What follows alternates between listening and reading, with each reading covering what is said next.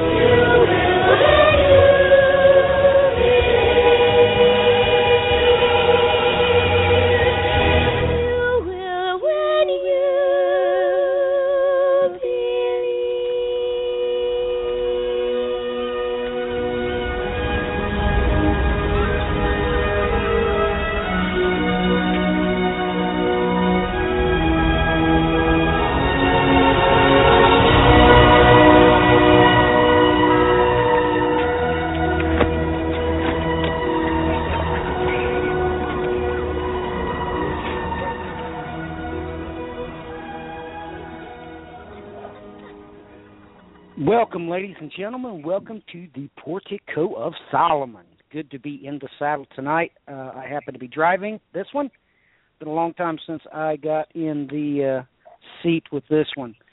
But Thames and I have been in, well, what would you call it?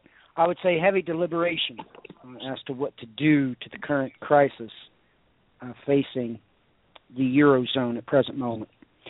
And, of course, Jose is back in the saddle. The only reason why I'm driving and he's not is because, I guess, because of time constraints. This was put together today, and he was at work. So, ladies and gentlemen, we've got lots to talk about. Jose, it's good to have you back in the saddle, bud. How's it been going on your end? Hey, Matthew. It's good to be back on with you guys. Things have been going good. A little bit hectic, like we've kind of talked about privately.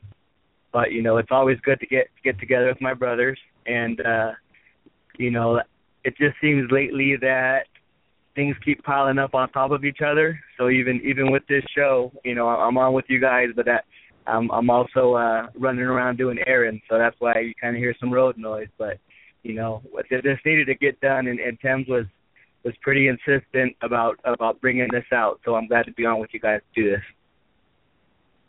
Amen. Well, that's where I caught myself last time we broadcasted. I was actually in the middle of helping a friend move. So I know exactly what you're going through. And, well, perhaps everybody listening should take that to heart. Thames, how are you been today, buddy? I understand that you got very little sleep. I didn't get any sleep last night, ladies and gentlemen. I haven't been to bed. And the strange thing about it is I am not under duress at all. I don't feel tired in the least bit. I just took a gander at the news here just a second ago. And we're going right where we talked about, actually, for quite some time now. So, Tim, how's your day been so far, and what's your feel of the situation? Hey, can you guys hear me okay? Oh, yeah. Got you fine.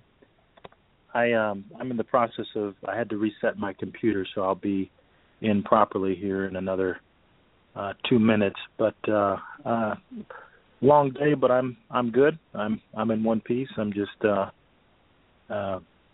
like you, I didn't get any sleep, but I'm here, and that's where I'm supposed to be. So I'm good. Thank you for asking. Well, ladies and gentlemen, as you all probably are well aware, there's been two major things in the news, both this weekend. One is concerning our own government, which is absolutely irrelevant. As far as I am concerned. The other is, of course, what's happening to Greece. Now, it caught my attention today. I just decided to search for a term and see what I could find. Well, I found it, the Grexodus.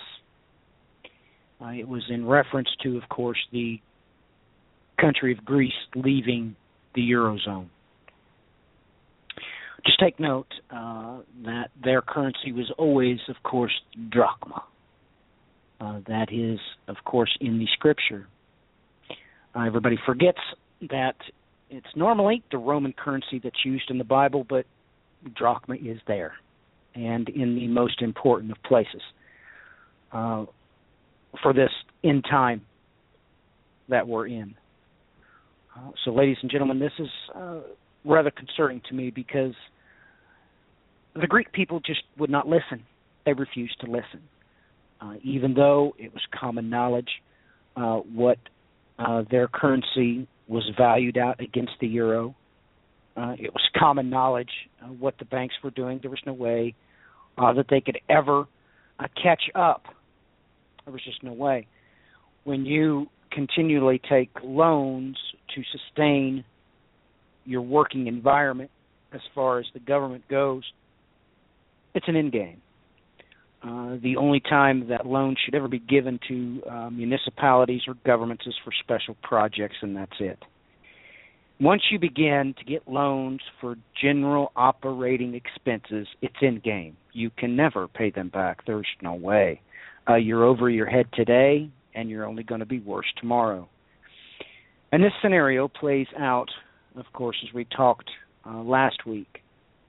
We talked about this and its severity with the simple fact that, ladies and gentlemen, we're going to get down to a pharaoh in each of the regions. As far as I'm concerned, mathematically speaking, you can just take a precursory look at what's going on in Europe and come to the realization in rather short order that it is Germany that is the pharaoh in this situation here that we have. Now, take note that there is going to be 10 pharaohs in the end, but this is going to be done by economic region, and we already have sign of that because, well, who is the last one to give the country of Greece a loan that would only last for 1 week? That was Germany. They were the only ones to have any funds to lend. So the rubber's hitting the road here. This is going to come to pass. And right now, the Greek people are in serious hardship. They simply would not listen. All of the experts across the board have been screaming the same thing. Just today, I listened to the Kaiser Report, I guess, from yesterday, and that's what this was about. So we have no shortage of information as to the direness of the situation that's been going on for quite some time. However, we saw other things today. Thames was very quick to send me a link today about the Italian banks. Now, ladies and gentlemen, there was absolutely no rhyme or reason behind it. Nobody could see it coming. There was no reason for the banks there to be affected by the Greek shutdown. But it is. And everybody really needs to know that Europe basically is insolvent. There's no way they can continue on the course that they're on. So with that in mind, I really do want you to listen to Tim as he explains this. Because if you don't, you need to realize that the same exact thing that's happening today and has been happening for a while, as I posted in the show notes, people have been fleeing Greece for quite a long time because, well, there's quite simply no rhyme or reason for young people to graduate. There's no jobs there. There is no growth. It's dead. It's a dead issue. It's been a dead issue. And it's triggered an exodus from that country. The same thing's going to happen to you, actually. This is an endgame scenario. And there's no way this pyramid scheme can indefinitely exist. It was designed from the get-go to fail. So with that in mind, Tim, why don't you explain what happened to the Italian banks today, stemming from that information that you sent me? Okay. So a number of banks, the article, I don't recall it actually giving a number of the banks in Italy actually were closed today. The reason why a bank would be closed would be for one reason. That's because the bank doesn't have enough deposits on hand to handle all of the withdrawals. This situation is often referred to as contagion, meaning the banking system is interconnected.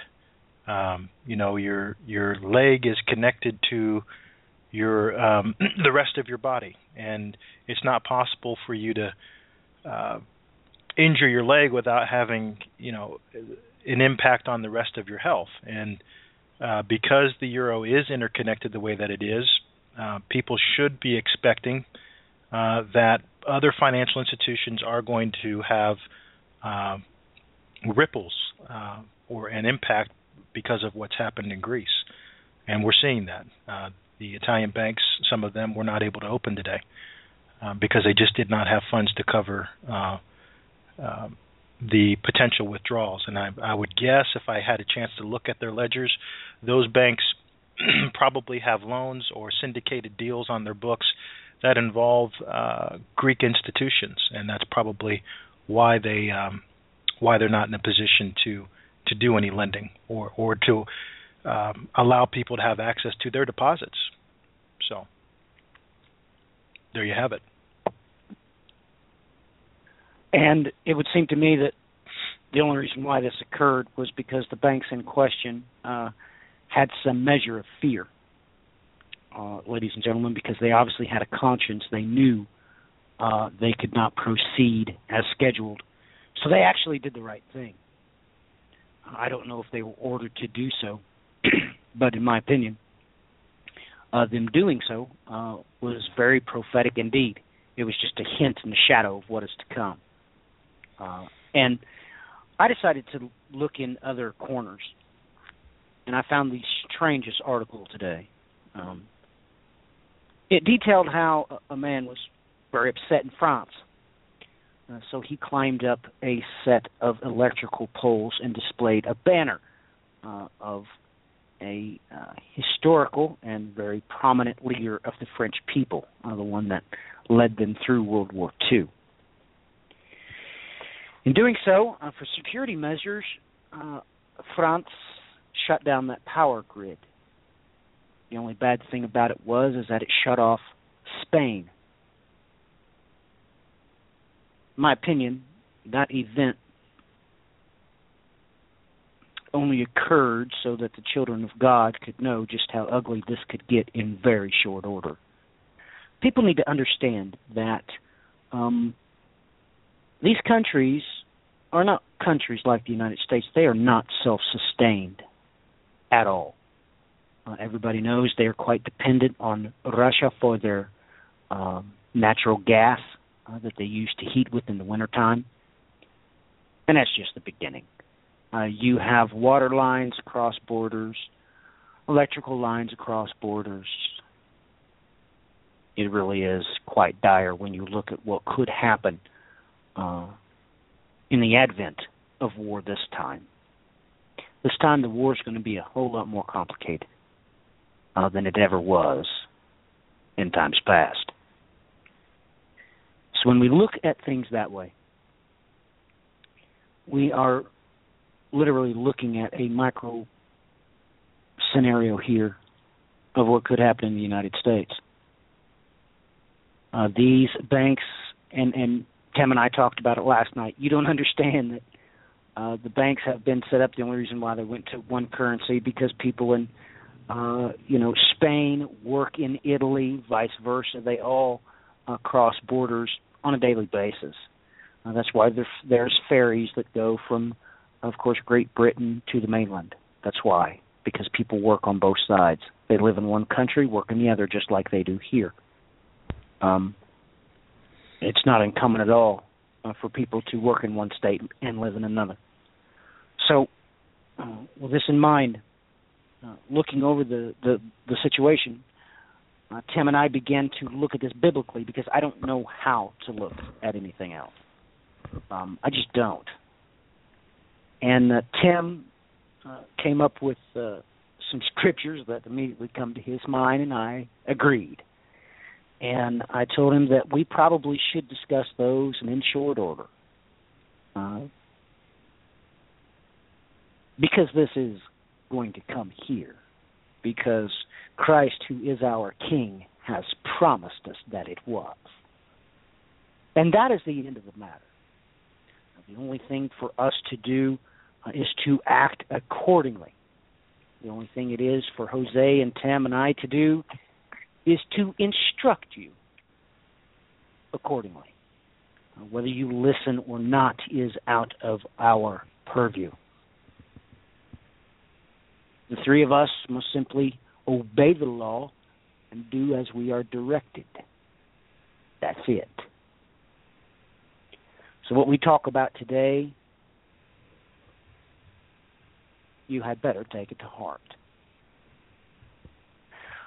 Tim, before we look at the scripture, I did want you to address one thing. It was you that sent me several things about cryptocurrency. And like I said, I watched Max Kaiser again here a little bit before the show. And once again, in the second part of his program, and I've probably seen only 5 episodes, and this is like, 2 out of 5 or maybe even 3 out of 5, that at the second half of his broadcast, he brought on an expert in cryptocurrency. And why don't you share with the listeners what that is and your thoughts on the matter, and I will certainly share mine when you're done. But bring the listener up to speed on what cryptocurrency is, please. Okay. So cryptocurrencies are a synthetic way of people exchanging value. There's what is known as a peer-to-peer network, which basically means everyone in the network has to agree that something has transpired. And when that happens, it becomes the ledger is updated, a universal ledger that everyone has access to, can see and agree that a transfer occurred. But cryptocurrencies allow you to transact anonymously. We have anti-money laundering legislation because of the Patriot Act, and even prior to that, there were a number of things in place, but certainly after 9/11, we really ramped that up because of fears of terrorists. But the cryptocurrencies allow good guys or bad guys to transact when a government may or may not be in agreement with them doing so. And in fact, many people in Greece, as well as Cyprus a few years ago, have used cryptocurrencies as a way to transfer wealth when the normal means of exchange was completely shut down to them. But that's essentially what a cryptocurrency is. There's a number of different currencies that are out there in place. The first one that was invented, of course, was the Bitcoin by Satoshi Nakamoto. The name has a very interesting meaning. If you want to look that up on trace the origins of that, very interesting. But it's basically a means of exchanging value between two parties that may or may not know each other, but you can trust that the transaction is bona fide because of the very public peer-to-peer nature in which it occurs. I see. So, in effect,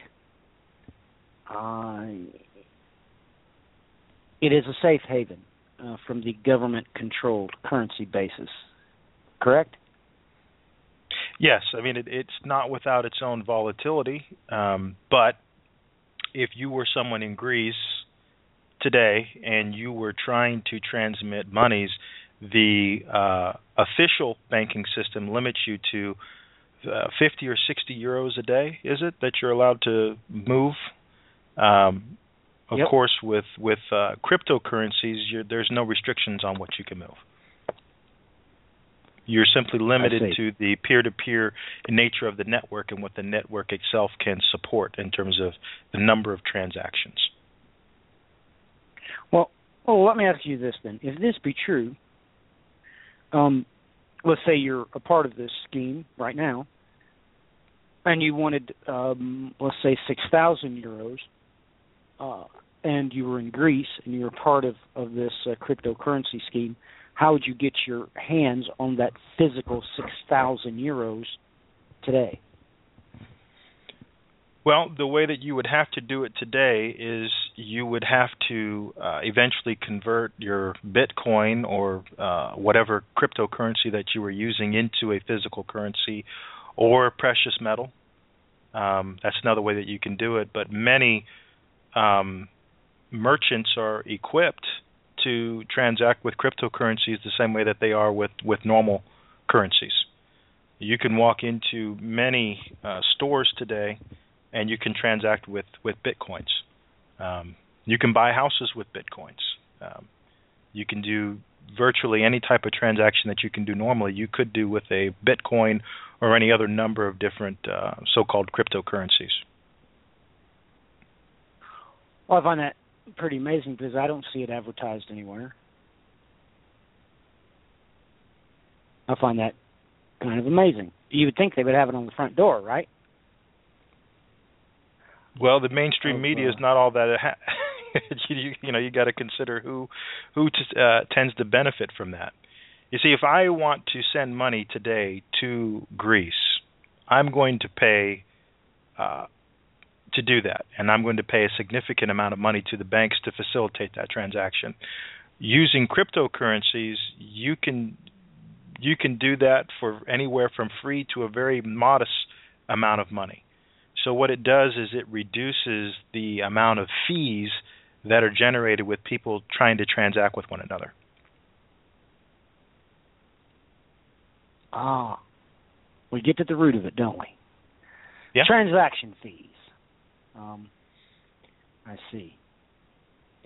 Well, Tim, it seems that if this be an algorithm, as you said, it would seem that this aforementioned gentleman, he must have been a complete genius. More importantly, this is what concerns me, Tim. How did knowledge of such a thing spread exactly? It's a very interesting story. There's something called the cryptographic community. For lack of a better word, you could say riddlers, people that are very interested in how you can make things hidden or reveal things that are hidden in ones and zeros. And that community mysteriously a few years ago started to get postings from a gentleman who called himself Satoshi, claimed to be Japanese but spoke in perfect English, and he was he wrote basically a graduate level thesis style paper and presented open source code about a new means of exchange that could be used. And very quickly, the crypto community, all of these individuals, we're not talking normal people like you and me, but people that, software engineers, developers, economists, people that that specialize in this area and work in these areas, looking at this problem to see, does he truly have a solution, or are there problems or mistakes he's making with his assumptions in his model? And no one could find any problems. No one could find any issues or ways to break down the system. It worked, which in and of itself raises questions, right? Well, that's a miracle. Yeah. For one individual to have done this, the only thing that I can't come up with is that the binary code system had to been designed from the beginning from this particular code. That's the only logical conclusion that you can come to. You said that he presented this to riddlers. Yes. And none of them on this planet could find any way by which his plan was not foolproof. I find that rather miraculous, actually. I would agree. Unless, like I said, this binary code had been from the beginning orchestrated around the concept which he presented decades later. Now, I find it rather amazing that so this code works in any language, correct? Yeah, it's language agnostic. It's just ones and zeros. I see. We'll use it on a Mac. You can use it on a PC. You can use it on a phone. It's platform agnostic. I hope everybody understood what Tim just said. I hope you realize that what I said is the only way to form a definition around the terms that he just presented. And that really concerns me. What we're trying to say, that if this binary code is going to be used to set up, as the Bible plainly tells us that it will be, there will come a day when some code in of itself is designed only for a means of currency exchange. Does that not bother anybody? It's kind of like, well, a shotgun. A shotgun has actually many purposes. You could sell it as a crowbar. You could actually sell it as a shovel. Everybody knows that those people in the military are often wont in hazardous situations to start carving themselves a trench with the butt of their weapon. A gun actually has many, many, many uses, especially a shotgun, one that's breech-loaded. It can be used for the perfect funnel, of course. It can be the perfect instrument by which you can see a transit across the sun.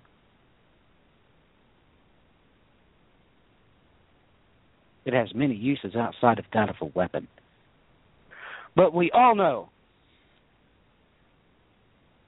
that a breech-loading shotgun was designed for the purpose to kill. And that's what I'm trying to say, and that's after a 40-minute conversation with Tim, is the road that I was led down in my end game conclusion. There's only one such thing talked about in the history of our future. And I did put it to you correctly. The Bible does contain the history of the future. So,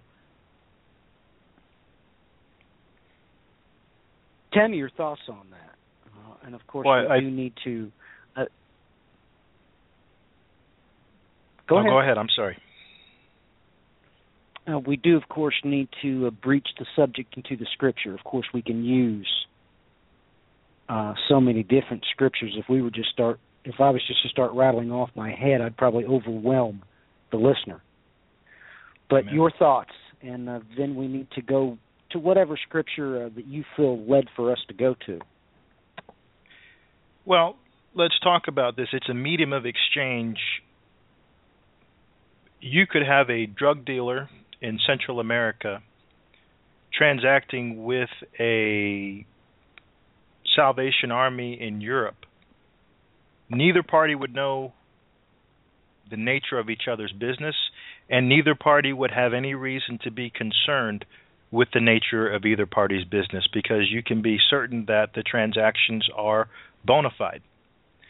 When you consider our current banking system, if you go back to all of the concerns back in 2008, the reason why they did the $700 billion, they gave all of the banks money, whether they needed money or not. And the reason why they did that was because they were concerned about the credit markets freezing up. What that means is, if I have a bank card at Wells Fargo, today I can take that bank card, I can go down to Bank of America, I can go down to First Union, Federal. I can go just about into any institution and use my ATM card, and I can get funds out that way. And then at overnight, the two banks will shore up. They'll send money here, send money there, and they'll even everything out. Well, in 2008, the banks no longer trusted each other because of exposures that some of the banks had that were, in some cases, on their books, in other cases, not on their books. That meant that the institutions were not solvent. So what the President of the United States did and what the Federal Reserve did is they gave all of the banks money to ensure that these transactions would continue, because if the credit markets froze up, you wouldn't be able to ship. You wouldn't be able to get goods from Asia, from South America to the United States, because no one would know for sure that they were actually going to get paid for those goods. And so going back to cryptocurrencies, why is this important? It's important because, as we saw here today, we had a number of banks in Italy not open up and begin trading because of a very real impact on their stock prices. If there's a concern about these financial institutions and they stop trading, we'll be right back to where we were in 2008. And we can't politically do another bailout. It's not possible. The American people won't stand for it. So you could see this blockchain technology, which is basically, that's the peer-to-peer nature of these networks. You can see where that could be the basis for a medium of exchange between these financial institutions that would allow them to continue to transact in a way that was not backed by silver, not backed by gold, and not backed by trust or by FDIC insured accounts. It would simply be by the peer-to-peer nature of the network. Does that make sense, what I'm saying? I don't want to get too technical with anybody. Oh, it makes so much sense that it makes my gut tight.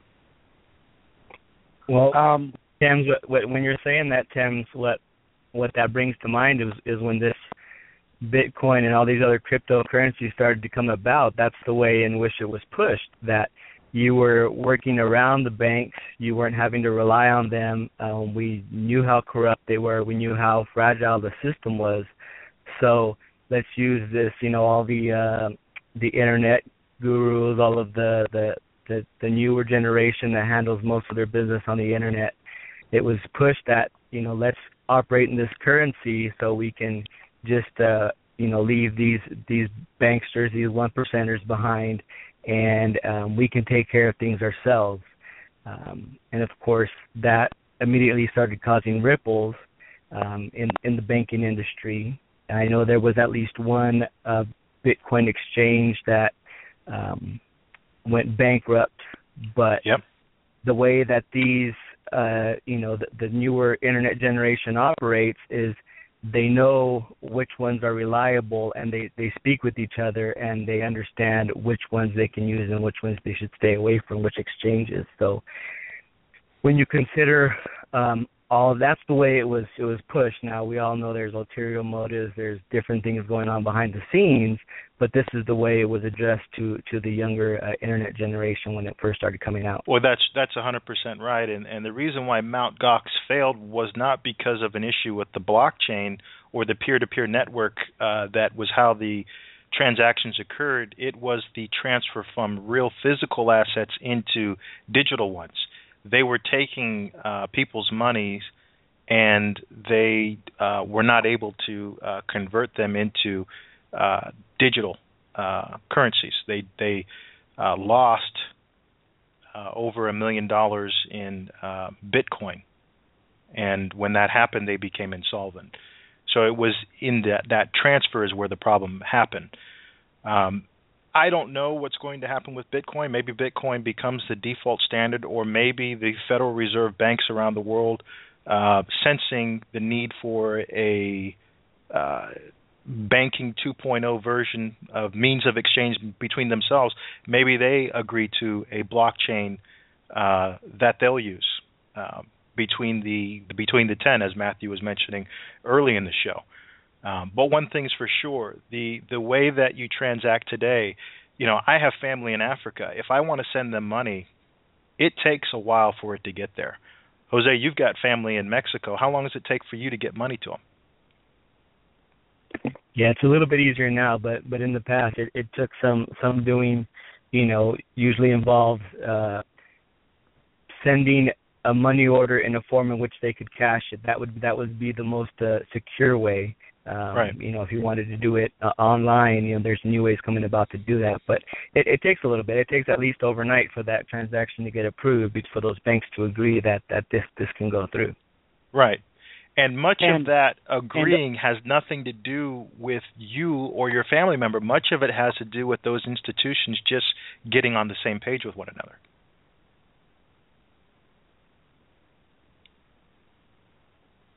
Well, it also involves and comes at great cost, doesn't it? Yes. I mean, great cost. I mean, I know. You know, this ministry has sent lots of people, lots of money in all kinds of different places. And normally, wow, they take so much of a percentage of the cut, it kind of makes you wince. Amen. But I understand what you're saying. I'm able to translate this for myself. You're saying that under the present means and mode, the mark of the beast could not possibly work. And they know that. What you are saying is that it would absolutely work with this binary bit code type of exchange. Is that the way you meant to translate it to me? Because that's what I got. Well, amen. And again, the current means of exchange is built around suspicion. It's built on an ancient means of transfer. You know, in ancient Italy, if I was a banker, I didn't send a ton of gold to England. I exchanged letters of credit. I exchanged notes or agreements, and then you started changing the notes, and eventually you had currency, and then currencies became ATM cards, right? Well, we're just talking about the next logical step. The next logical step is to get rid of those overnight transfers and agreements and matching up this database with that database and agreeing on a means of exchange, and you can do it at the speed of light. And you don't have to be concerned about the representations on the other side. It's the peer-to-peer nature of the network means that it is so. I see. So that's rather disturbing to me, that there are experts tempting people to use as cryptocurrency. And Tim, you and I both know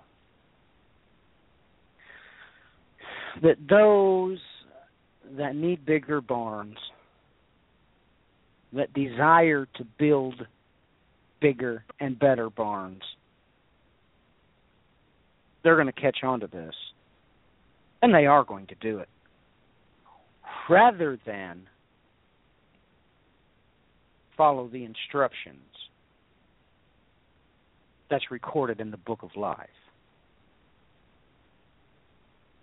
That's what is really disturbing to me, Tom. Well, it's happening now.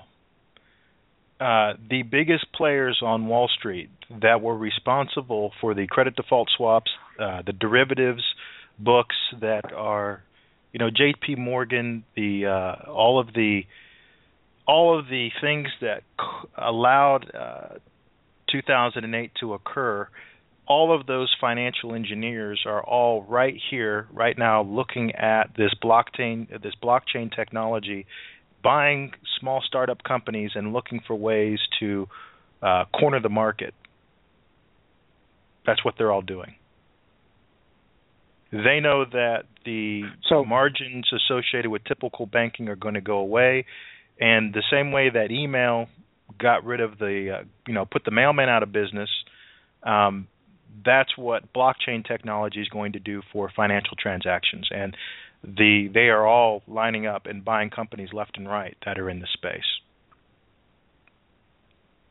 Well, in reference to chronology that you just mentioned, email literally put the postman out of a job overnight. Right. Literally as fast as it came up for public consumption to get the internet. And I remember when that happened, the first public internet providers come online. It was game over for the mail carriers. It was game over. This is the whole reason behind this phrase going postal. Nobody realizes that that is directly related, because back then, of course, everybody knows this, but that's the very first thing that your internet provider does, is they provide you with an email. And this happened literally at lightning speed. People just stopped buying stamps. They just stopped. So I don't think that the listener understands what you just said. Well, put it another way. You said that the people, well, let me say this. The people that control our currency is now at a different crap table. Personally, they are already involved with the cryptocurrencies, and they're just looking over their shoulders, keeping an eye on the system that the rest of us are using. That's what you just said. That's right. Think of it this way. What happened to Pitney Bowes? Their business was stamp machines, right? They failed to see what was going to happen with the internet and what it meant for communication. They should have made pitneybowes.com and let everybody get an email address for free and just sold the supported it through advertising. If they did, they'd be as big as Google, but they didn't. They thought their business was in stamps and didn't understand that their business was really facilitating communication. But you're right. All of the smart money, they call it fintech, is interested in this blockchain technology. I'll give you another example. You're familiar with the term MERS, right? You're familiar with what MERS has done in this country? Yeah. For the listener, MERS is a private corporation that's owned by all of the big mortgage servicers and banks in this country. And the reason it was started was because historically, when someone bought or sold a home and placed a mortgage on it, the cost and the amount of time that it took to record was prohibitive. So what all of these institutions did was they made their own private exchange that was not public. You and I couldn't see it. And they would record the status of mortgages and judgments and liens on property among themselves, and they kept that information current. In some cases, though, it's been alleged in court, and in other cases there's even been one in court, that documentation has been fraudulently added and subtracted from the ledger. So in other words, let's say that someone files for bankruptcy and the bank never filed a lien on the property, the mortgage. They never put a title. They never updated the title report to show it. Then the bankruptcy attorney ran a title search. No mortgage showed up on the property. The banks then would show paperwork from MERS showing that, here, see, it was recorded. Here's where MERS paid for it. Here's the information. And then when they would call in the local recorder, the recorder would say, I have got no evidence of this. And this happened, you can only do that so many times before, where there's smoke, there's fire. But the problem with MERS, Matthew, is that people don't trust it because it doesn't have a public ledger. You and I can't see and validate if the things that MERS is representing are true or not. And in many cases, it is true. But in some cases, things have not been true that have been on the ledger. And so the ledger isn't believable. Blockchain technology would completely revolutionize what MERS was trying to do, and do it in a way that all of the concerns about transparency and disclosure would go away, because you couldn't fake recordings that didn't actually exist. Because it's 100% provable who is buying and selling, and the currency and the products exchanged, correct? Right. The exchange, it's an equation sign. Everything in equals everything out, and the ledger is updated instantaneously to reflect the current that snapshot in time. And you cannot go back in the past to add things to the ledger that weren't there. It's not possible to do that. That's not the way that technology works. So that is a good thing for the public that in some cases has been taken advantage of by things like MERS. It also has implications for intellectual property and patents. There's a number of good things about the technology, but what we should all be concerned about is, as you said, it could replace a bad system with something that's worse in the form of the central banks and the way that they communicate. Would actually replace it with a perfect system. Yeah. You see, I understand history. I know what you're saying. I intricately understand it. You were saying that this technology, in a way of speaking, is living. It's linear. Let me explain to you what Thames actually said. He said you cannot go back into the past and change it. This is what he meant. This mode currency is a stream of ones and zeros. Once that stream is ledgered or locked into place, it cannot be altered because it's linear. It continues to go forward.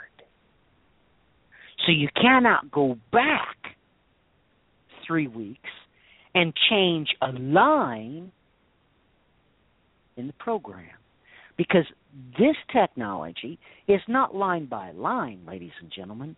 It's streaming. Do you understand? It's just like we are right now. Jose, Thames, and I.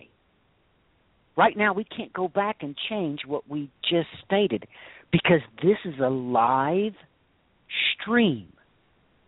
What Thames is interpreting for you is that this technology, the reason why it is foolproof is because it is a linear stream of binary code. That is the only way you could accomplish that task. And I'm here to tell you that the only way you could accomplish that task is for that was the sole purpose of the binary code to begin with.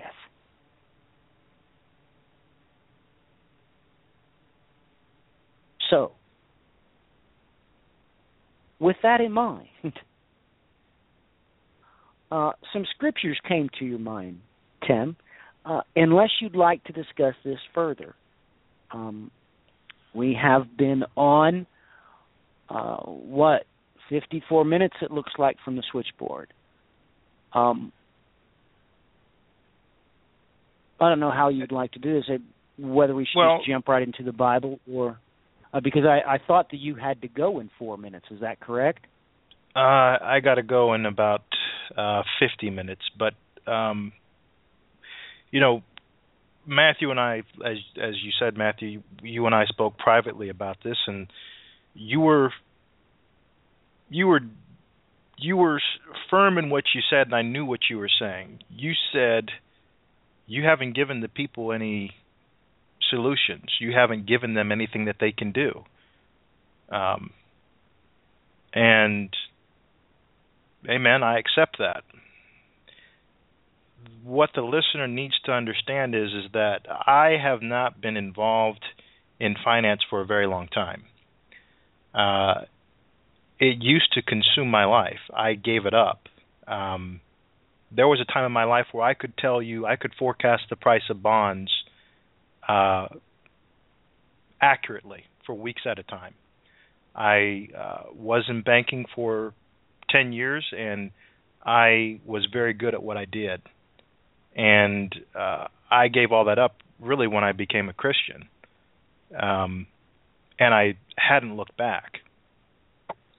So I don't even like to look at financial markets. I don't particularly care about them. I don't particularly care about making money.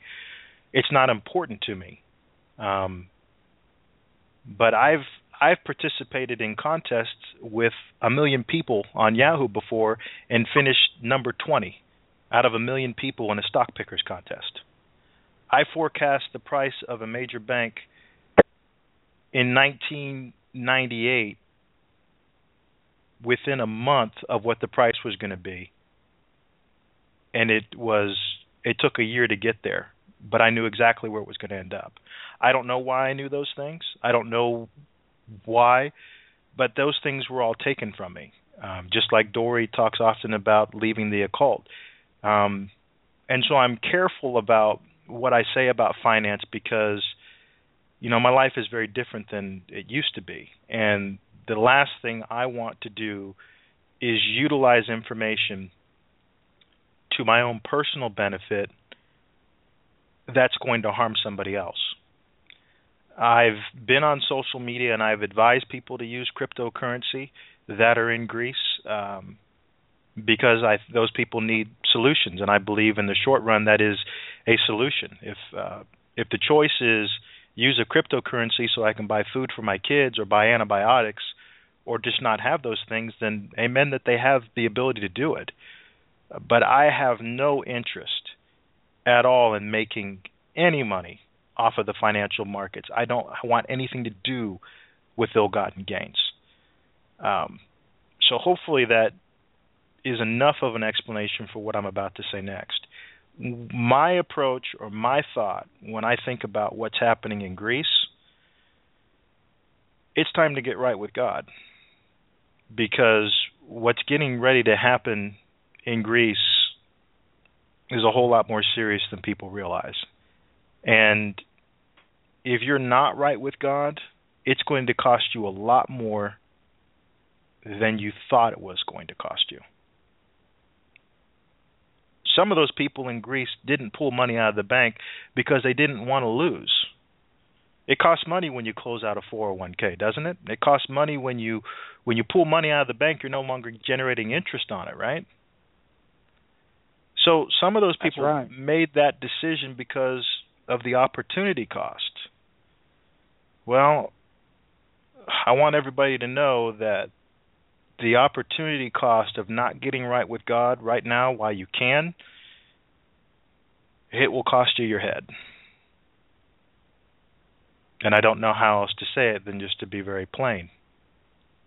It's time to quit playing around with this stuff, and it's time to get serious with holiness. And that's the advice that I have for people. Amen to that. I agree. For some reason, I was brought to the New Testament. I read Leviticus, the 5th chapter, and then I was brought to the New Testament, and I read about the disciples and how they insisted upon drinking from the Lord's cup. And Jose knows, because we talk all the time, and Matthew knows, I spend all kinds of time in Genesis. And, you know, that cup that was put in Benjamin's sack, that was a cup full of wrath. And I know of only one way that you can get that cup out of your hands, and that's to do what those boys did there in Daniel, the 1st chapter. So I don't really care where we go to read it and to look at it, but the hope that you have, ladies and gentlemen, is to get that cup out of your hands. That's the only hope you have. And by the way, that cup is the very same cup that your Lord and Savior asked his Father to take from him. He agreed to drink it, and he was obedient unto death, but having his preference, he would have preferred to not have had to have drank from that cup. Am I wrong in saying that? Absolutely not. That's what he said with his own mouth. Take this cup from me, but not my will be done, but thine.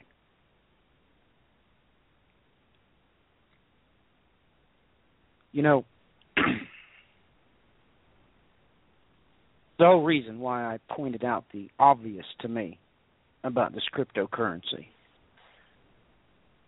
was because you weren't going to heed what Thames just said. And I'm sorry about that. When evil men are promoting something only because they're outside of the evil scheme, you all should know better. All of you should know better. And Thames is absolutely right. If you want a quick fix, that's what you'll do. Go ahead and go into cryptocurrency.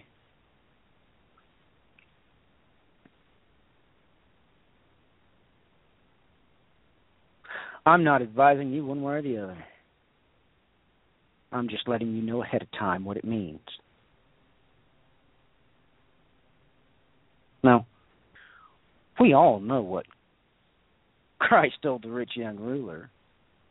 And I'll tell you the same way that I told Thames. I've stated multiple times that I volunteered at the Salvation Army many times. Whenever you say Salvation Army to most people, they think that you mean the secondhand store. They don't realize it's actually a church. And almost 100% of the time, except when it's beyond their means, they also have a shelter there for homeless people or for women with children that lack housing. It's actually a church, and it's the safest place on this planet come hardship. Because when you get to know the poor people, the poor community, the rough cuts, shall we say, they will never, under any circumstances, go to the Salvation Army to loot.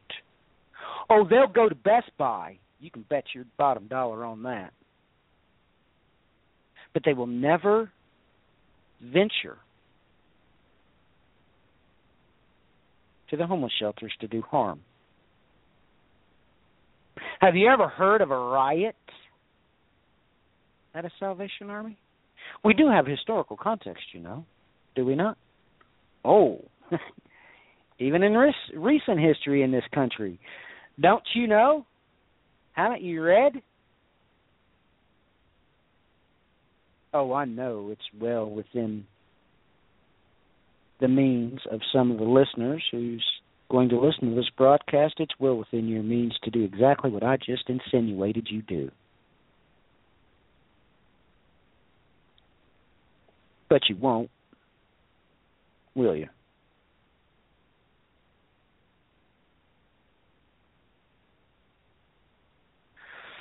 So we need to take a look at these scriptures, and you need to understand about that cup. I certainly don't want you to pay for it later.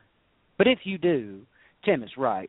The only medium of acceptable exchange will be thine head.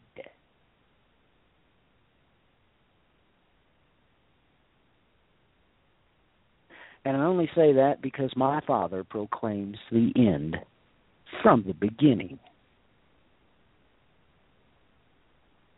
So, Tim, you rattled off a whole bunch of scriptures there. Where would you like to start? Surely the Lord our God would have you start someplace.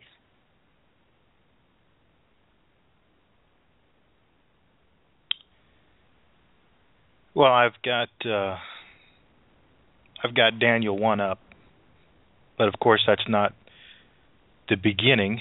The beginning would, of course, be in Genesis. But, I mean, you tell me, where do you, Jose, I mean, where do you guys think we kick this off?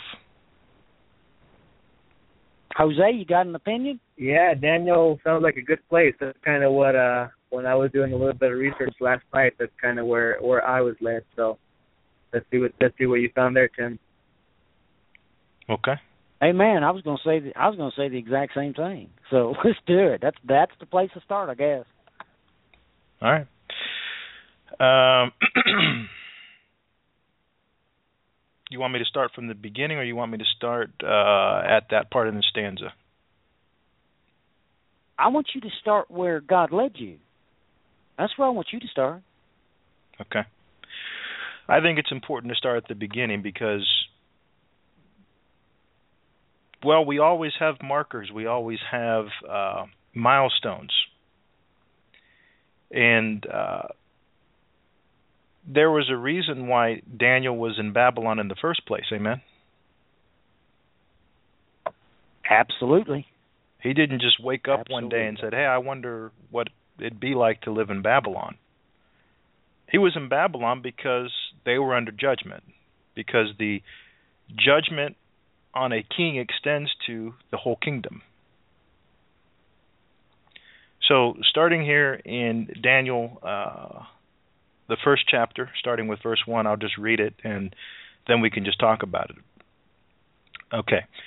In the third year of the reign of Jehoiakim, king of Judah, Nebuchadnezzar, king of Babylon, came to Jerusalem and besieged it.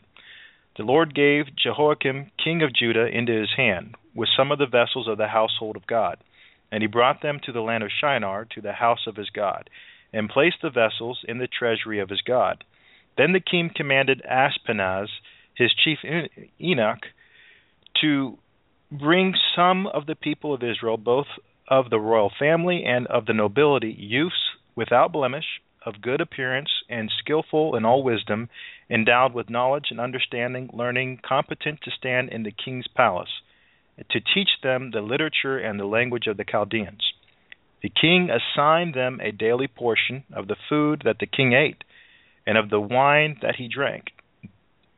They were educated for 3 years, and at the end of that time they were to stand before the king.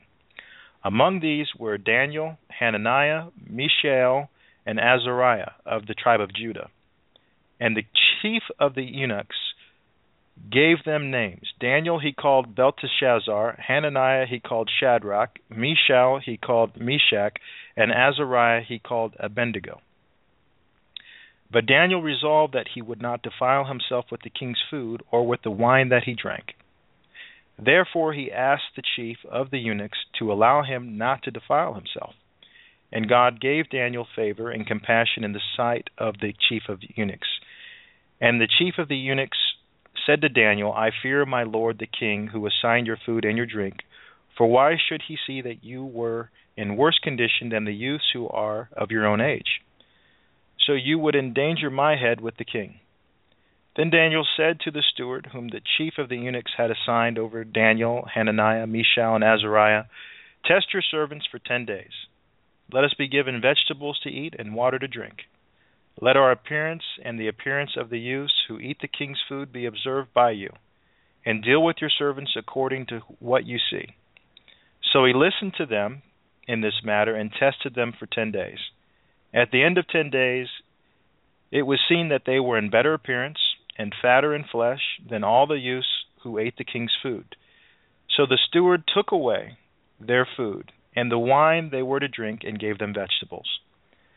As for these 4 youths, God gave them learning and skill in the literature and wisdom, and Daniel had understanding in visions and dreams.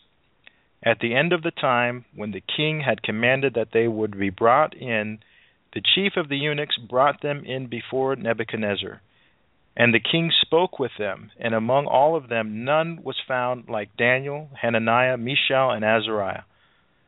Therefore they stood before the king, and in every matter of wisdom and understanding about which the king inquired of them, he found them 10 times better than all the magicians and enchanters that were in his kingdom. And Daniel was there until the first year of King Cyrus.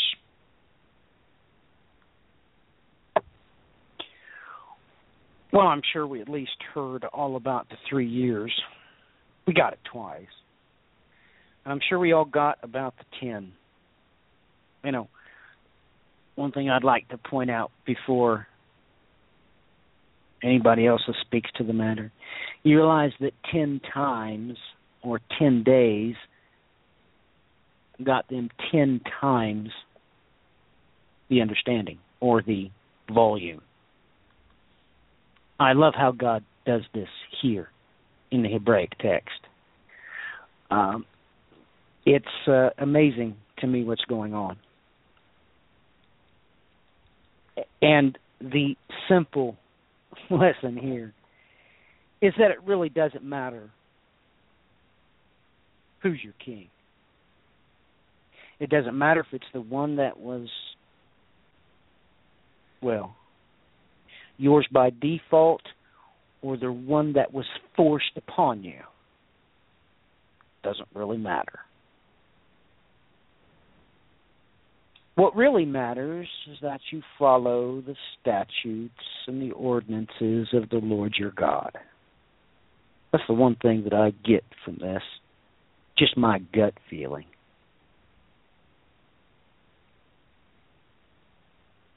It amazes me how people fail to see this very simple lesson with this chapter.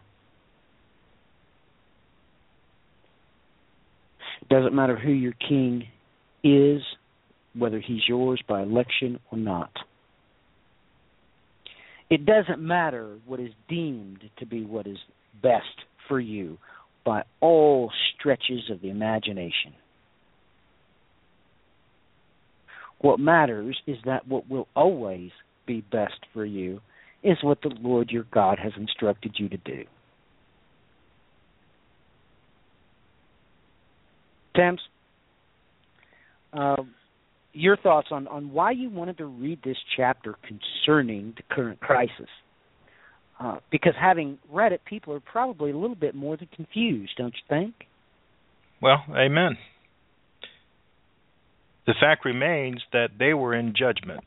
That's why they were in Babylon in the first place. And notice the first thing he says is that they took both of the royal family and the nobility, youths without blemish, of good appearance, skillful in wisdom, endowed with knowledge. Matthew, who's your family? What family do you belong to? I belong to the Millers by every stretch of the imagination. Are you a member of the royal family? You bet your bottom dollar that I am, because the Millers are part of a kingdom. That kingdom be the family of God. Amen. So we're not just talking about anybody. This judgment extended to everybody, and part of that punishment was what they were supposed to eat and what they were supposed to drink. And probably the most concerning thing is the thing that the chapter doesn't say, but it intimates. Can you imagine Jose being a young boy and being taken captive? Your kingdom has just fallen, and you're in the presence of the king. In that situation, are you going to cling to those things that you were taught as a youth, or are you going to embrace the new way? Well, considering the consequences that they would have faced for not following the king's orders, a normal child, a normal youth, would have capitulated, probably like the way the rest of those youth did, aside from the four that we were told about in Daniel. That would have, what would have been right in front of your face is what would have concerned you, not what you were told about before all these events took place, before you saw the house of your God destroyed, before you saw the land of Israel destroyed. It would have been, it would take enormous strength and endurance to have faith in what you were and how you were raised at that point, Tim. It would. Amen. And yet, when we look at contemporary society, people are overwhelmed with what their eyes see. And I'm going to give a silly example, but hopefully the listener will get what I'm saying. I love to play Uno with my daughter, but every time we play, we have an argument about whether we're going to play the electronic version or the one that you play with cards. In my mind, the only way that you play Uno is with cards. In my daughter's mind, you're supposed to play Uno on a tablet. She's embraced the new way of doing things. Dad, the way that you're doing it, these cards are you know, they're bent and I don't know how to shuffle them, and you know, this takes too long. We need to do this on the tablet. Matthew, you got teenagers. Your boys ever come with you with the new ways of doing things and saying that they don't want to do it the old way?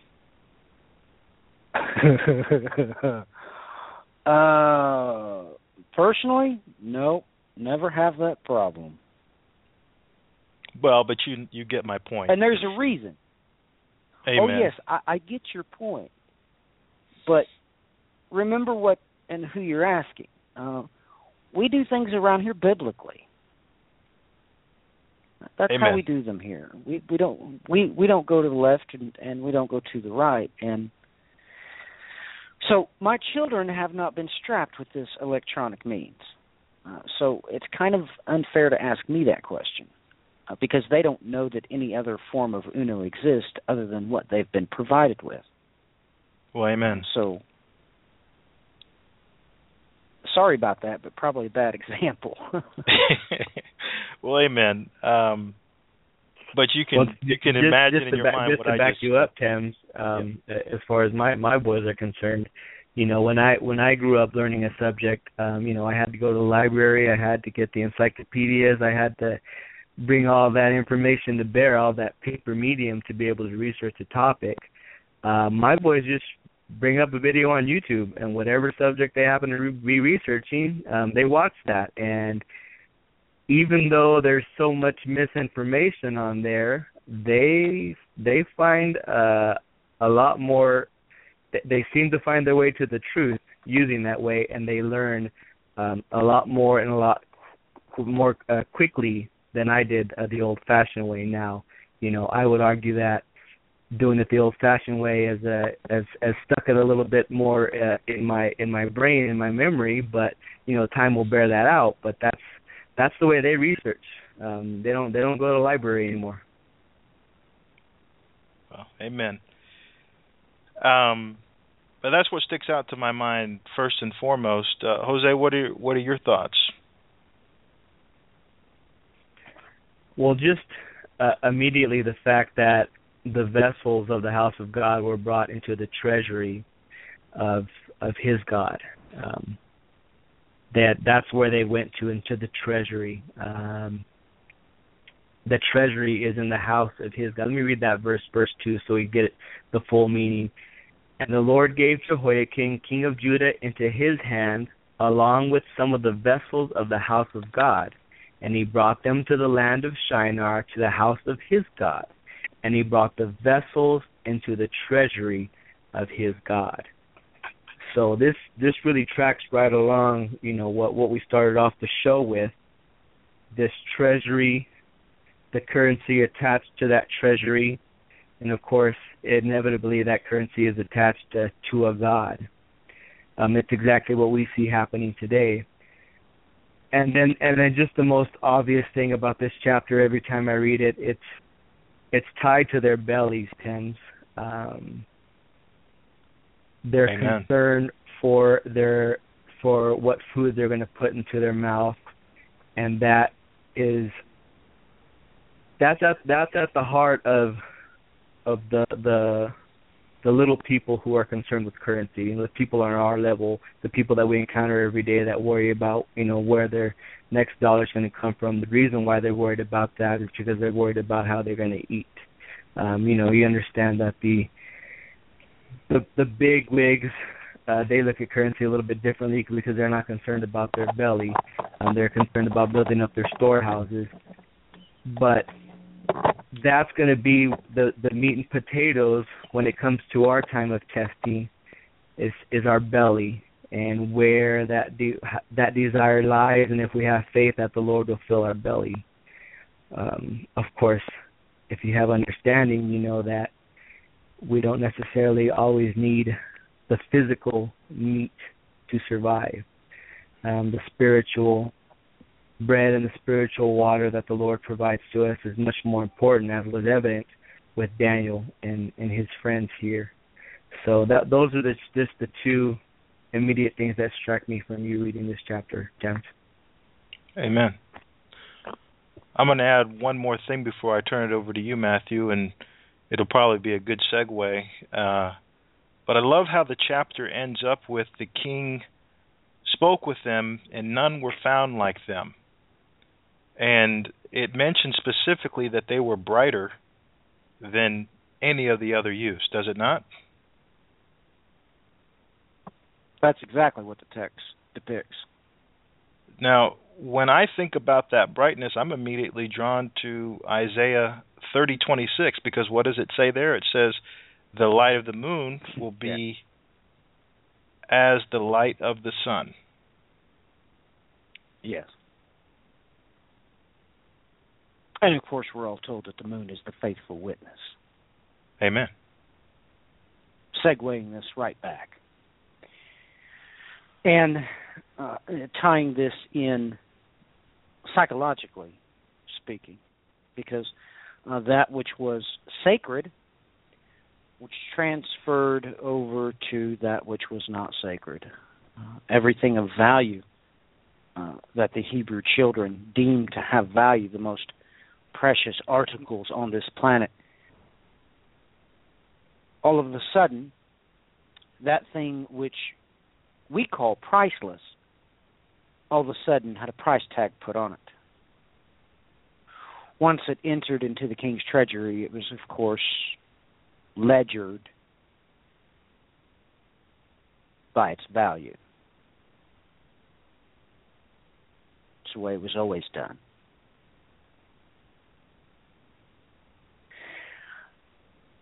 And that's exactly what's going to happen again.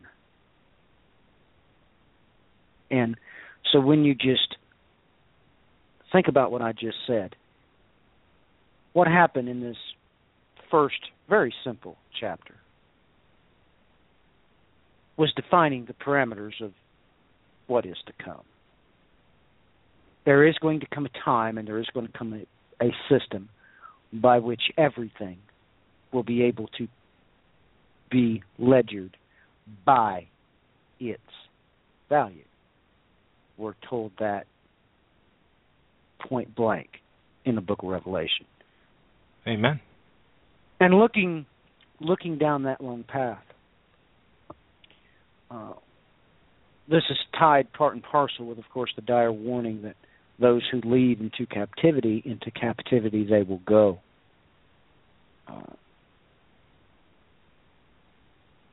It takes your mind down that path. Exactly what happened to the 4 Hebrew children here. Amen. This is why, of course, Ezekiel chapter 34 tells you that you're going to be taken from that system. It's exactly what it says. And even though all the shepherds today failed to tell everybody, and it comes right out and tells you point blank about the day God intends to do this. It tells you about the day. It describes the day there in verse 12 of Ezekiel 34. So when you look at this and all of its greater details and greater implications, is the simple fact that if the 4 Hebrew children went through the first 3 years, you better bet your bottom dollar that you are going to go through those first 3 years. This chapter tripped over itself, defining that for you. The simple fact that the period of judgment was, 3 years, made it very simply plain and clear. And it made no leniency for left or right. There was no giveaway.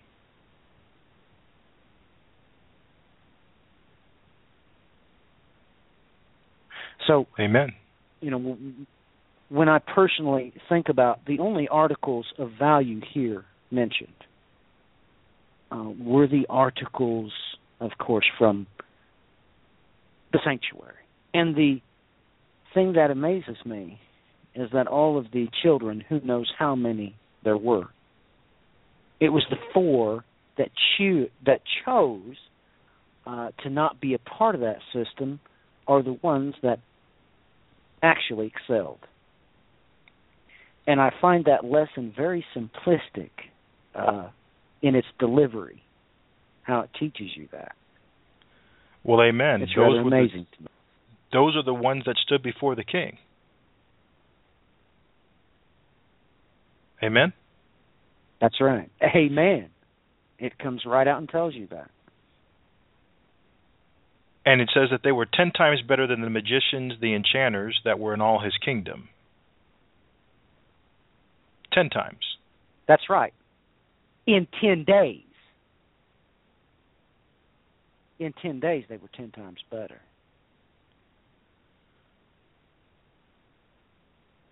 I mean, so, ladies and gentlemen, what we're really saying to you is that your hope lies in that obedience.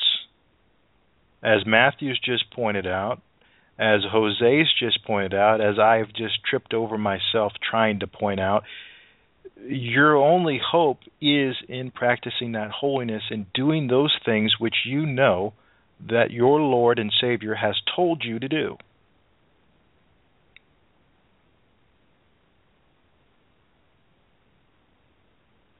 And rejecting the status quo. You know, it was very clear in who was giving the commands here. Well, amen. Okay? These were experts in dietary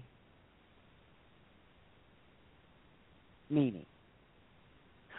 You can bet your bottom dollar, them being in the palace of the king with which whom they were.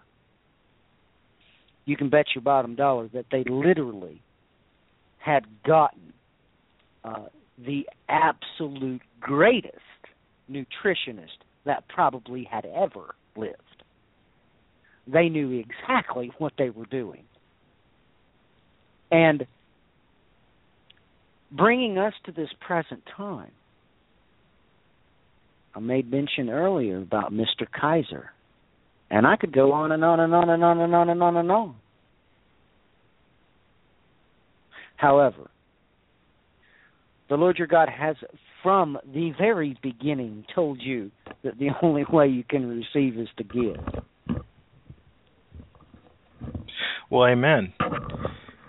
And, well, these youths probably were familiar with what was written there in Proverbs 23. Oh, yes. Do not desire his delicacies, for they are deceptive food. Do not toil to acquire wealth. Be discerning enough to desist. When your eyes light on it, it is gone, for suddenly it sprouts wings like an eagle toward heaven.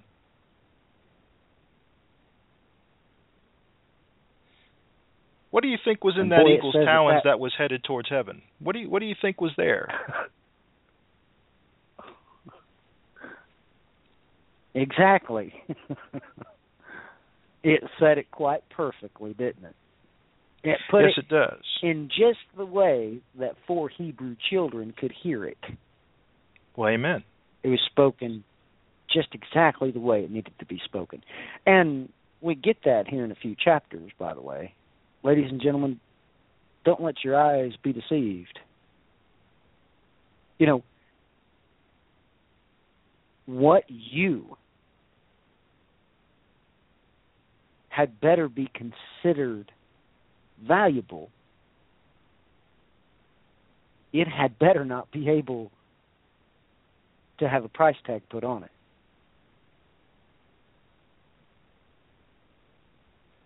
Because the things that have value have no monetary worth. Well, amen. Matter of fact, I would almost say to the point it would be just the exact opposite.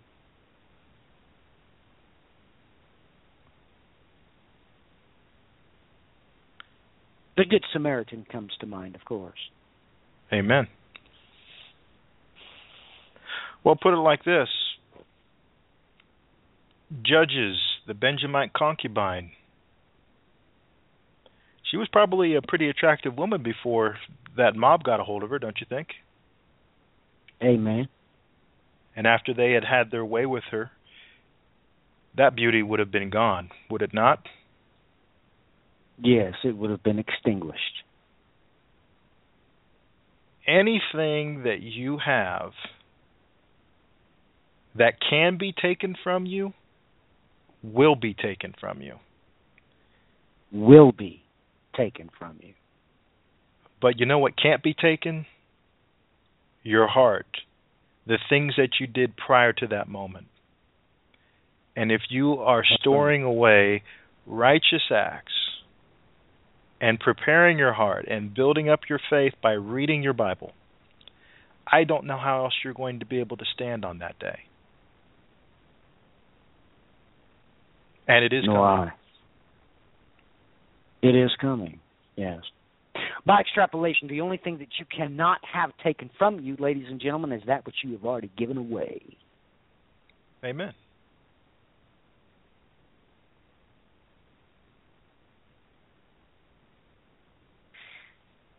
And if you don't understand that, I completely agree with Tim. I don't understand how you could possibly stand on that day. I don't know how you could. Well, here, let's talk about last week.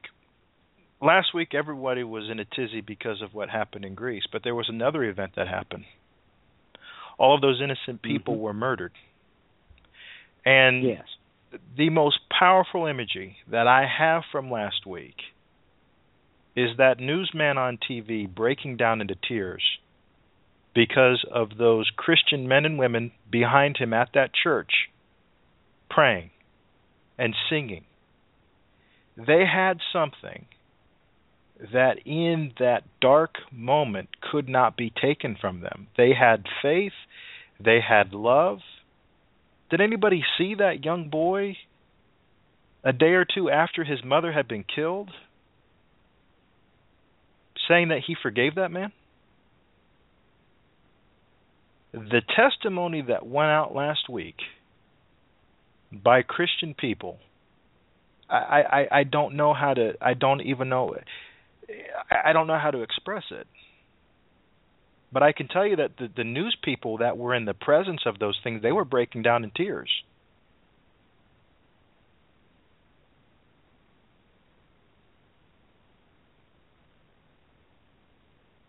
And those testimonies, ladies and gentlemen, those are going to clothe others. Just as Matthew said, that boy gave away his love and concern for his fellow man to anybody who happened to be listening to what he said. And those who listened to it couldn't help but be touched by his compassion and his love and by the testimony of Jesus Christ. And in doing so, more lives were saved. I would venture to guess that there were hundreds of people who gave their life to Christ because of what they saw. And that is a promise we've been given. Amen? Where sin abounds, grace abounds. Well, that must be the case, because just wait a little while and read a few more chapters, and lo and behold, who chased after the star? Ladies and gentlemen, everybody knows, both biblical and extra-biblical text, everybody knows about the Magi and where they came from. You're wrong in your history, by the way. I know who they came from. They came from 4 Hebrew children that stood even amongst the flame. That's where they came from.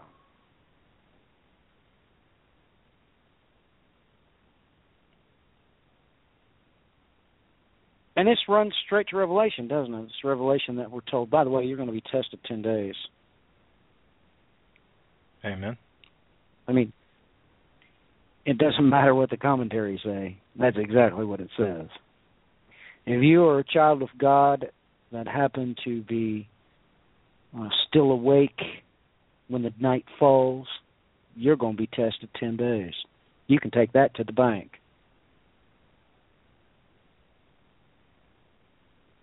Amen. Because he's lawful. He's consistent in his judgments. Amen. Amen. Amen. May it ever be so.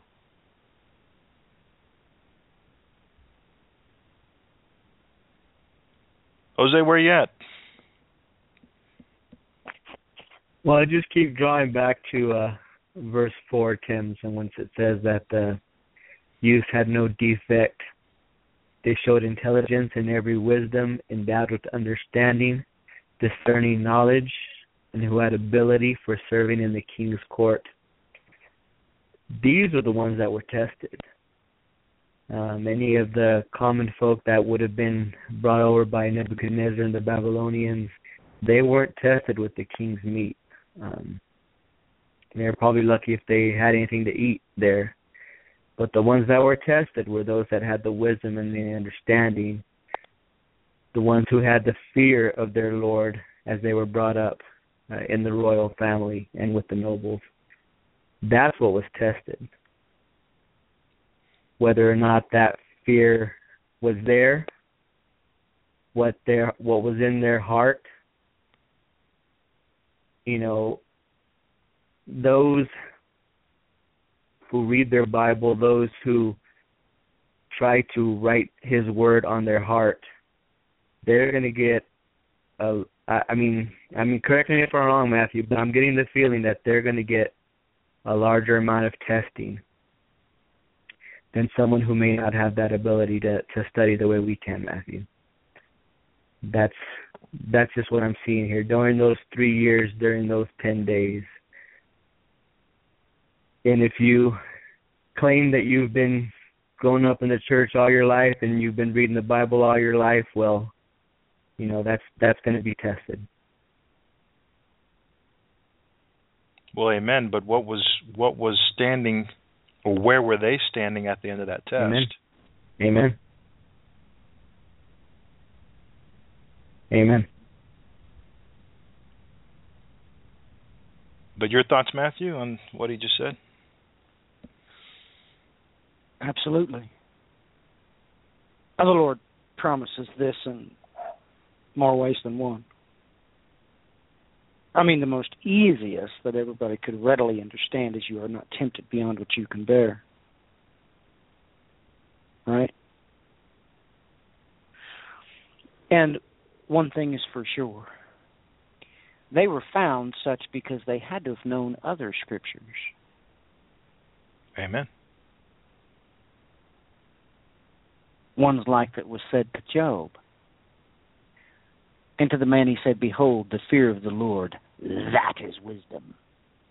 And to depart from evil is understanding. It's repeated in the scripture, actually, where it is that understanding comes from. Amen. Or how about there in Genesis? How many of Joseph's brothers did he present to Pharaoh? Did he take the whole family?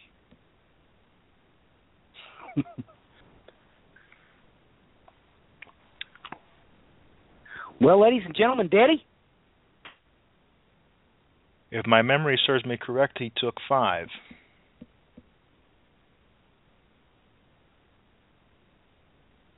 Adding in himself and his father, of course, you get to 7, but nevertheless, it would have been half, i.e., why in the New Testament it talks about the 5 faithful and the 5 unfaithful.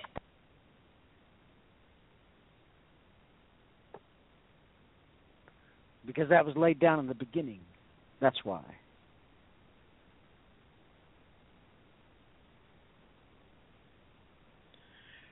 Now, I know, Matthew, you're a smart guy. And I didn't mean to offend you with what I just said. I know that probably did. Forgive me. But I know that you know quite a bit, and you have a lot of wisdom. But I also know that you don't want to be here. And if you had the opportunity to stand before the king, well, I think you'd probably be full of some fear. But I think the opportunity to see him and all of his grandeur, I think that would be appealing to you. Oh, it'd be exit stage left. The first available opportunity to get out from underneath the pyramid scheme. You can write me off. Yes, I'm gone. I do not belong here. And that's just the simple fact. My family still marvel after me when I engage with people. I make them nervous. I make them afraid. They don't understand me. People with more than one degree come to me and ask me questions, afraid to approach me. I don't belong here. Because this isn't where I'm from. Yeah, I'm stuck here, just like 4 Hebrew children. Oh, but I didn't come from here. I come from the sanctuary. I come from the holy place. Amen. And if you come from that royal family and of the nobility, you should be wanting that opportunity to stand before the king. Now, maybe in your current condition, that would be the last place you should want to be, because you know that you've got a whole lot of work to do. And to be in his presence is to be judged. But in those quiet times when you get a little bit curious, you probably are thinking, what would it be like to behold him in all his glory? Well, Tim, my father's taught me otherwise. He's always taught me never to be desirous of how he looks. When you wind up in front of him, put your face to the ground. That's where it belongs. So I am overtly excited to feel him. To see him, I don't need. I would dirty his glory with my glare. He has commanded that should not be done. I should not be able to see him. But I most earnestly long for the opportunity to be face down right in front of him.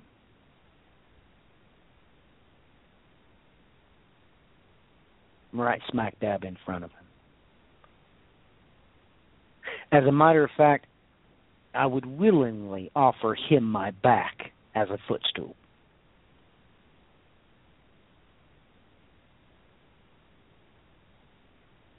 I have never considered myself to be so grandiose as to stand erect in his presence. Never would I do that. He would have to order me himself to do so. Even if the mighty cherubim was to insinuate that I should stand and face the Lord, my God. Maybe they'd win, but they'd be in for a serious whooping. He would have to order me to stand up.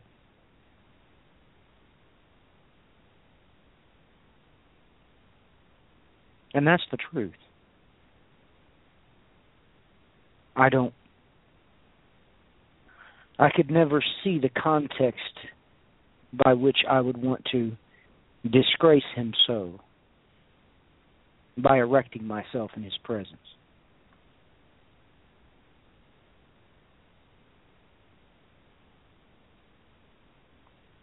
Make no mistakes about it. I know exactly what I deserve.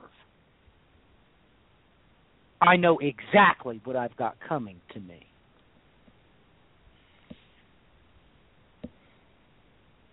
And it's not the privilege of standing up in his face. I deserve to go to the valley of Jezreel right along with the rest of the rebellious. That's where I belong. That's what I deserve. However,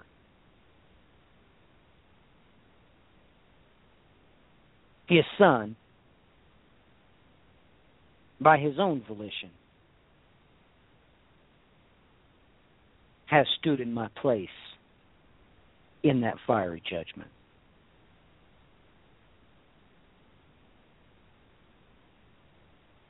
These things I accept. I understand.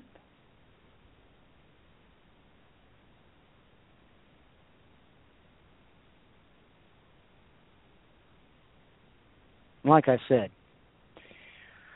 I don't belong here. Everything I just said is probably alien and foreign to everyone who listens to this broadcast, but it is the truth.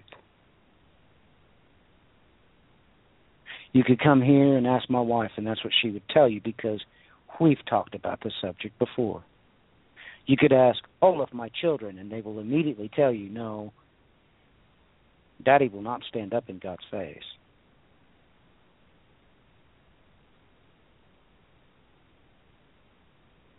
I mean, that's what everybody else longs for. Everybody else jumps up and down for that. They can't wait for that. Not me.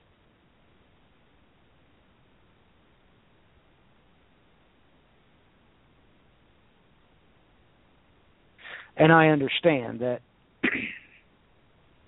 it's going to have to work the same way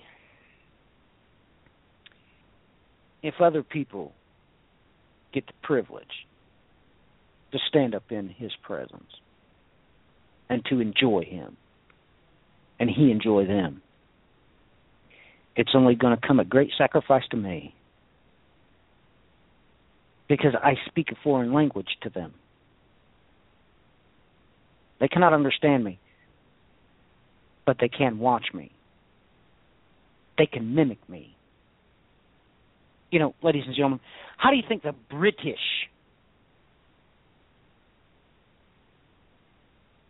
taught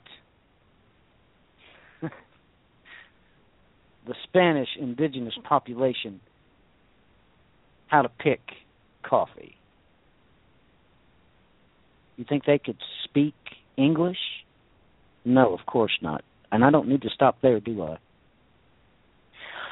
All of the missionaries from the 1800s, none of them could speak the language to which that place that they went to. They had to show them by what they did.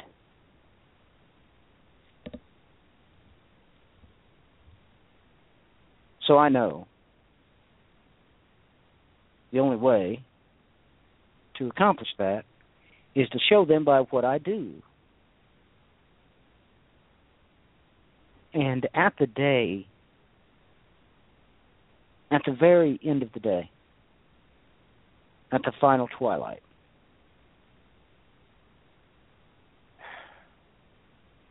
I understand that.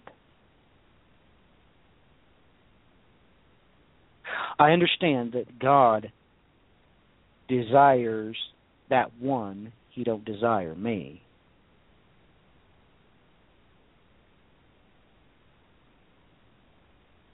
That thought has always broken my heart.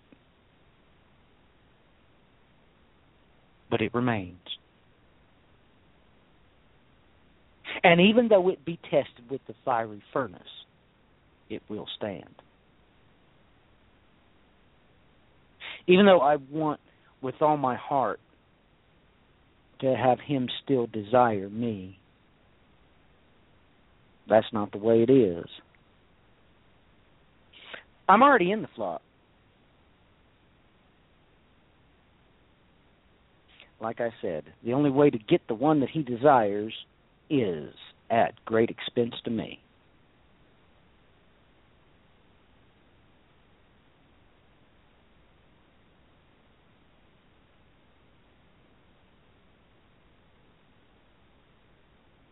I wish these things were a different way, but they're not, because that's what he said, and that's exactly what he meant. Amen.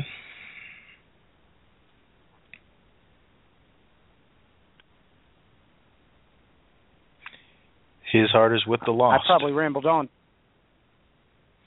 Amen. It is.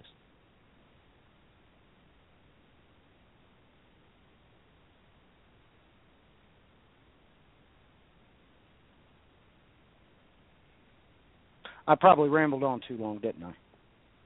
No. You said exactly what needed to be said. I was dancing around it trying to find the right way to say it, and you corrected it.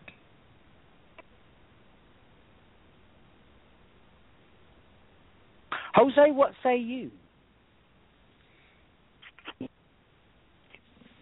Well, it's right along the what you've just been saying, Matthew.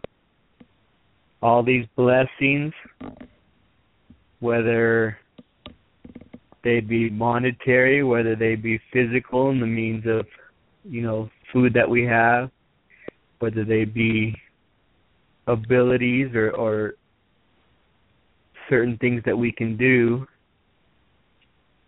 it's our obligation as Christians. It's what our job is now that we've been saved, now that we have been found. It's our obligation to use that to find that lost one, to help those out. That's just part of the job description. You're no longer the center of attention. You're a part of the body, and now it's your job to find the lost by everything that God's given at your disposal. And using that wisdom and understanding is the only way to know how to use those gifts and blessings that God has given you. Because I know they're not for me, Matthew. I don't need anything. I've already got what I need. So anything that I have only serves one purpose. And that includes whatever currency we might be trading in, whatever currency we might get paid in because of our physical labor. While it's viable and while it can be of use, it only serves one purpose: to help the Lord find the lost, to help the Lord find that which he desires and that which he deserves.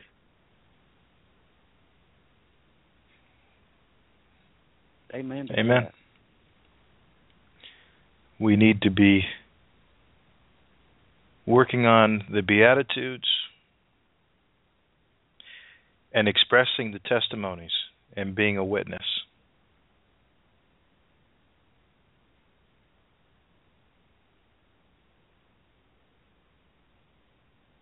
Even when our own mother gets gunned down. Amen. Well, ladies and gentlemen, we're at the end of this broadcast. Brace yourself for what is to come, what's been promised to you. This is just the beginning in Greece. And yes, there are options that you can do. You can run to commodities of any various type. You can run to cryptocurrency. But that's not what God said. That is not what is valuable to him.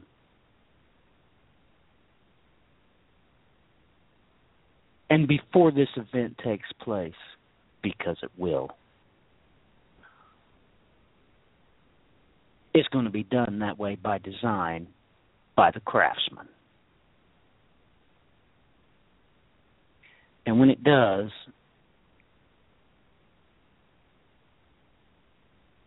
at that time it's going to be too late.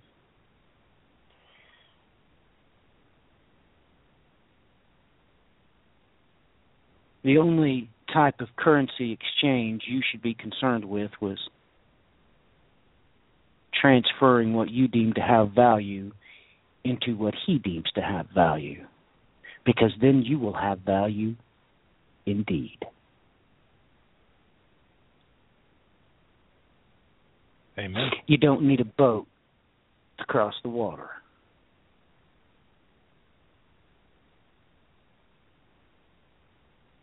You can walk on it. You don't need to get a charter bus to get where God needs you to be. He can just pick you up and carry you away.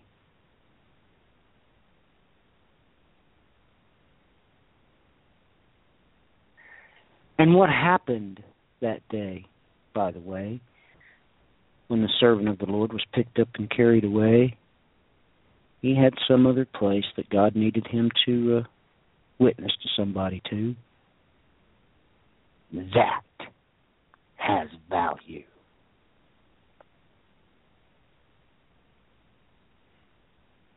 That has value. Even though there is no currency exchanged. Well, guys, I had a blast again. I love the Portico, man. I always have loved the Portico. Good stuff. And I hope everybody takes away good stuff with them. I gave what I had to give. I hope you deem it to be valuable.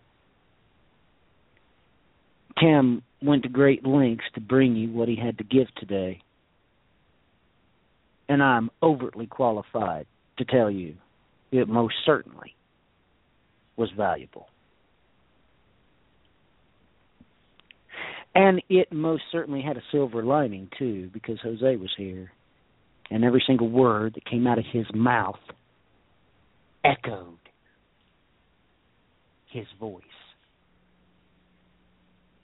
I know his voice. So, until next time, ladies and gentlemen, God bless and Godspeed.